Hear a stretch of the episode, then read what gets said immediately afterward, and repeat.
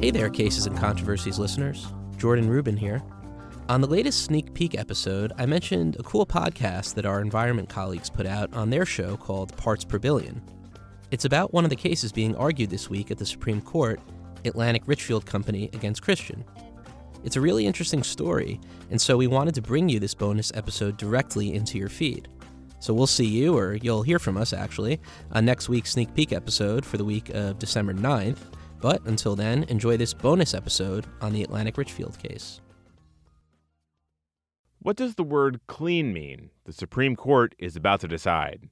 This week on Parts Per Billion, the stakes are really, really high for big industrial corporations and a tiny town in Montana.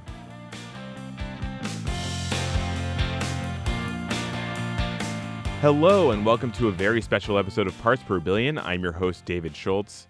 The first Monday in October is coming up, which is sort of a little mini holiday within legal circles. It's, of course, the day the Supreme Court of the United States of America begins its latest term.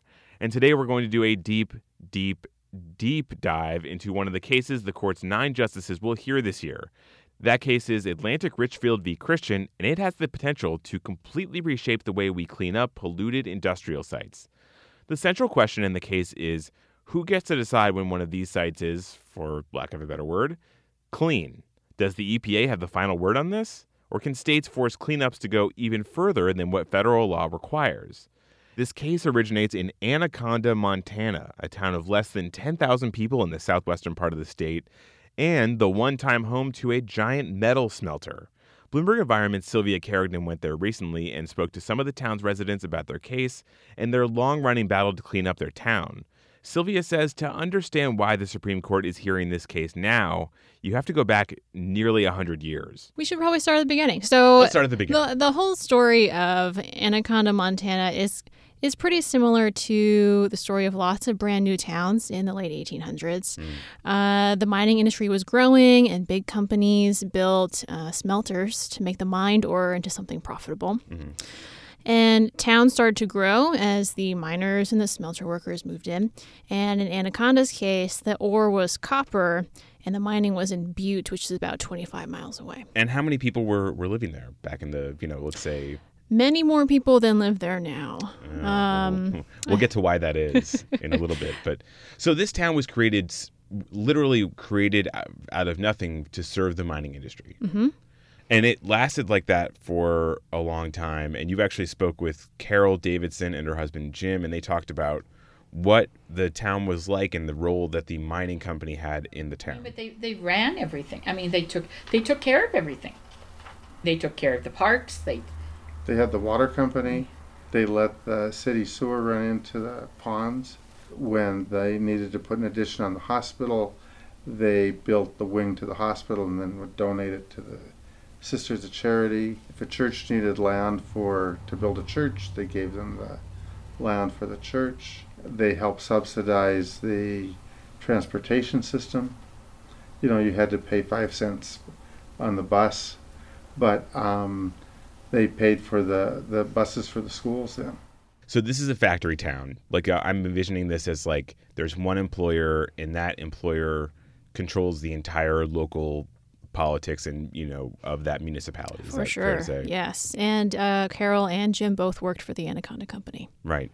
So what was were some of the the downsides to that from an environmental standpoint? It's probably hard to, to list them all, but that's one of the things that you saw is that this town is suffering from a lot of environmental problems that date back decades. Right. So those environmental consequences started coming up right around the town, the time that the smelter started operating. So, um, this is like hundred years ago.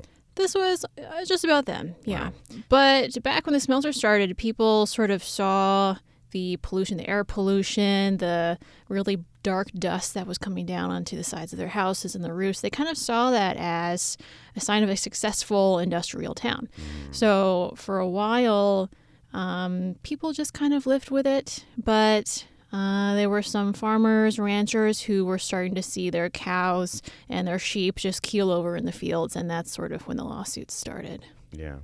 You uh, and you also talked to Rose Nyman, uh, who moved to Anaconda when she was five, and she talked about what it was like back then, um, and just sort of the attitude of the people who lived there toward this this big smelter. When we were kids, we were raised by a generation of women who would say things like, I just scrubbed the floor, get out of here, go out and play, or go up on the hill and play. And we would go up on the hill and play, go into the hot stuff.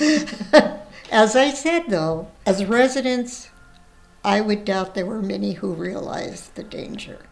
And what was the danger? Like, what was coming out of the smelter that, that they were exposed to? Mostly it was lead and arsenic coming out of the smelter.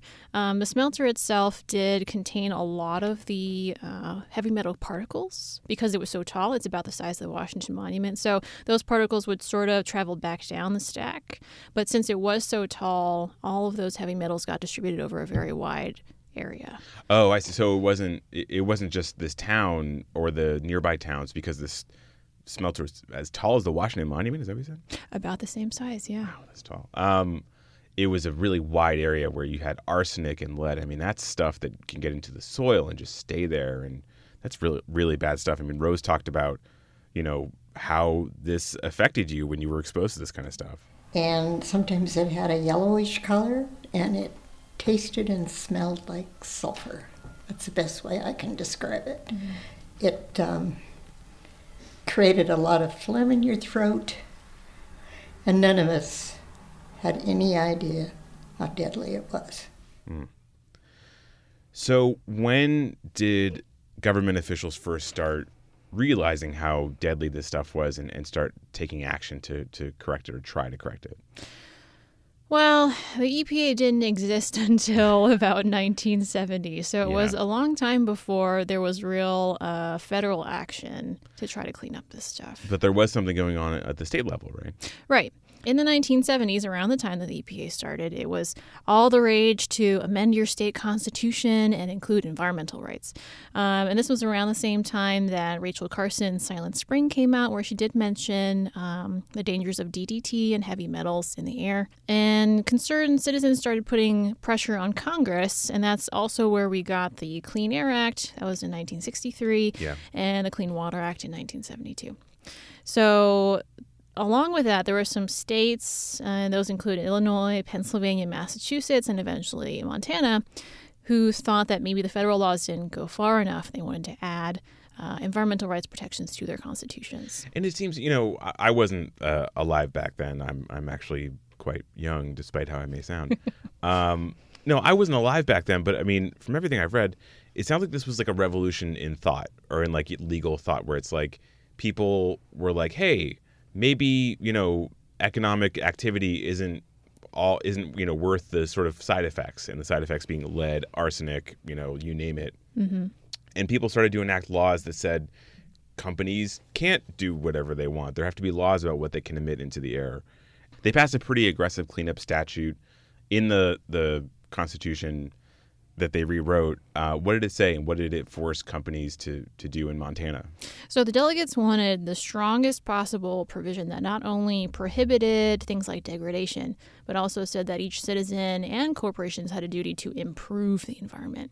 So the language that they ended up including is the state and each person shall maintain and improve a clean and healthful environment in Montana for present and future generations. And that was adopted in 1972. And then eight years later, you had the federal Superfund statutes, which essentially it does the same thing, but on the federal level. And I get the sense this site, this Anaconda site, is is one of the Superfund sites where it's a site that's contaminated and, and the company is working with the EPA to help clean it up. Mm-hmm. So Anaconda is a classic example of a Superfund site. You've got years and years and years of industrial waste. Uh, people are worried that they're living on top of it or living near it, and it's not safe for them. EPA comes in and tries to uh, deal with that risk. And yet, there are still a lot of problems. I think Mary Kay Craig sort of put it best. She's an uh, environmental justice activist in Montana. And here's what she had to say. Our 1972 Montana Constitution says that everyone, everyone has a right to a clean and healthful environment. And yet we've been 37 years in Superfund without getting that. So what went wrong? Uh, you have this constitutional amendment in Montana. You have the Superfund law. Seems like that uh, is meant it's designed for places like this where you have industrial pollution over the course of a long period of time, and yet there's still these problems. Um, you know, why why hasn't this been fixed? between the state laws and the federal laws, uh, Montana should have this great pristine environment, and everything just looks, you know, looks like rainbows and unicorns. but that has not been the case, in part because there hasn't been a whole lot of litigation surrounding that part of the revised constitution. So there are not a whole lot of cases that are setting a precedent for this kind of thing. And so, as we'll talk about, uh, cases that are coming up now are sort of trying that uh, provision for the first time. I see. So it's not that that the the Constitution isn't being enforced. It's just that there's no been no test cases. The the courts have never really ruled on you know whether the Superfund law applies or the state law applies or you know which maybe both, maybe neither. Uh, it sounds like that's about to change, though. Uh, we're yes. about to get a big case at the U.S. Supreme Court here in uh, D.C. that gets at this exact question. So, what's that all about?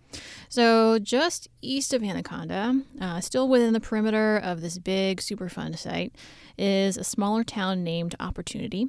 And the Anaconda Copper Mining Company created this place too. They wanted to give uh, their workers a place to kind of settle down, raise some cows and chickens, maybe have a little garden with tomatoes and an apple tree, things like that. Uh, but there's not that much that's growing there now. Um, Is that as a result of the, the pollution? That's what the residents there think. Mm-hmm. So Sean Houlihan is one of those concerned residents. He's got an apple tree in his backyard, and he's sort of uh, wary of eating any apples off of it because he thinks they might be contaminated with lead or arsenic coming all the way from that smelter in Anaconda. Yeah, let's hear from him. So I was born and raised here. Mm-hmm. Didn't really think about it when they talked Superfund. I always thought, okay, the Berkeley Pit, the smelter site, you know, the red sands, the where the golf course sits. I never really thought, you know, about opportunity itself. And it was when they started taking samples um, that I started to get, you know, some some concern. That's the thing that in the back of my mind really weighs heavy is, you know, I got a dog that's got tumors on her, had cancerous toe removed. What am I doing, you know, with my son here?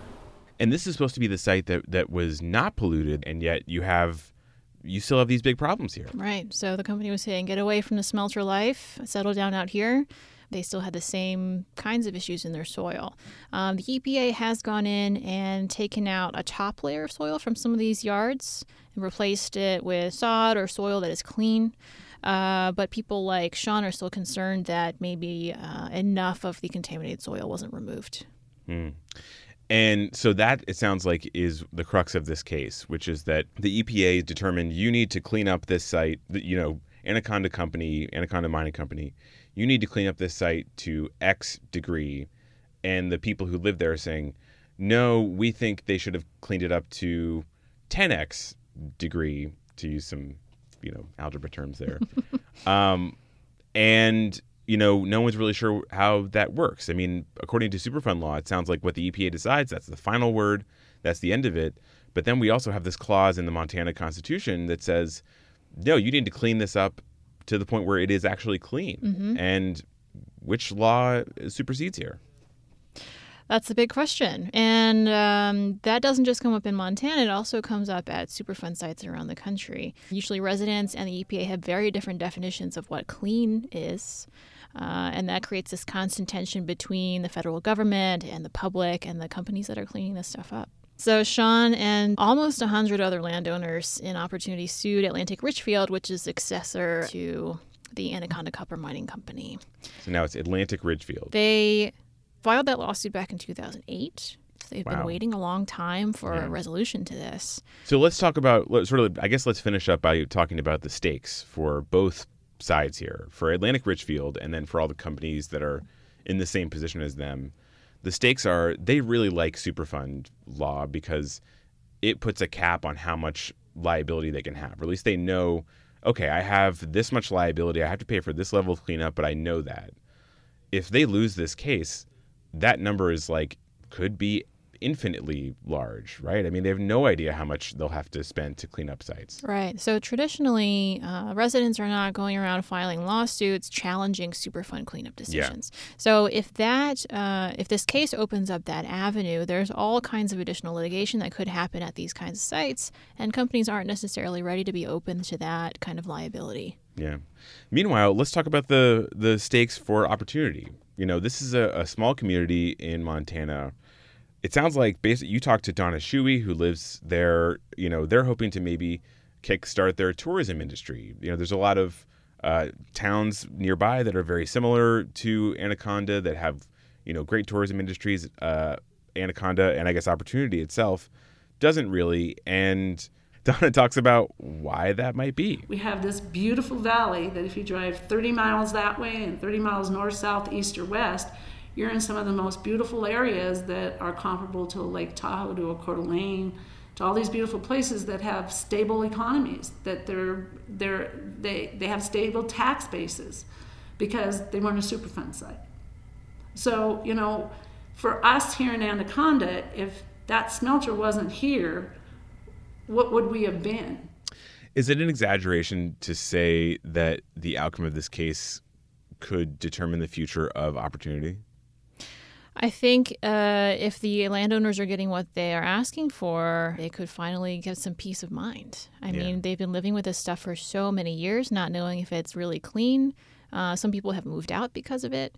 So they would finally know, you know, what the deal is there. Yeah, I mean, I have to imagine it's kind of hard to like sell your house or to encourage someone to invest in a business in your town if the soil is covered in arsenic and lead and who knows what else, and you can't get anyone to clean it up. hmm Uh, when I was driving around an opportunity, I saw a sign posted on a uh, stop sign, and it said that there was a house for sale, thirty-nine thousand dollars cash. I mean, can you imagine? Like, you would need to, you would have to want to really get out of there. That was Bloomberg Environment Sylvia Carignan speaking about the Supreme Court case Atlantic Richfield v. Christian. The case is scheduled for oral argument on December 3rd. You can find more of our reporting on cleanup and Superfund issues at our website, news.bloombergenvironment.com. And if you want to chat with us on social media, use the hashtag PartsPerB. That hashtag, once again, is PartsPerB. Today's episode of Parts Per Billion was produced by myself, along with Marissa Horn and Jessica Coombs.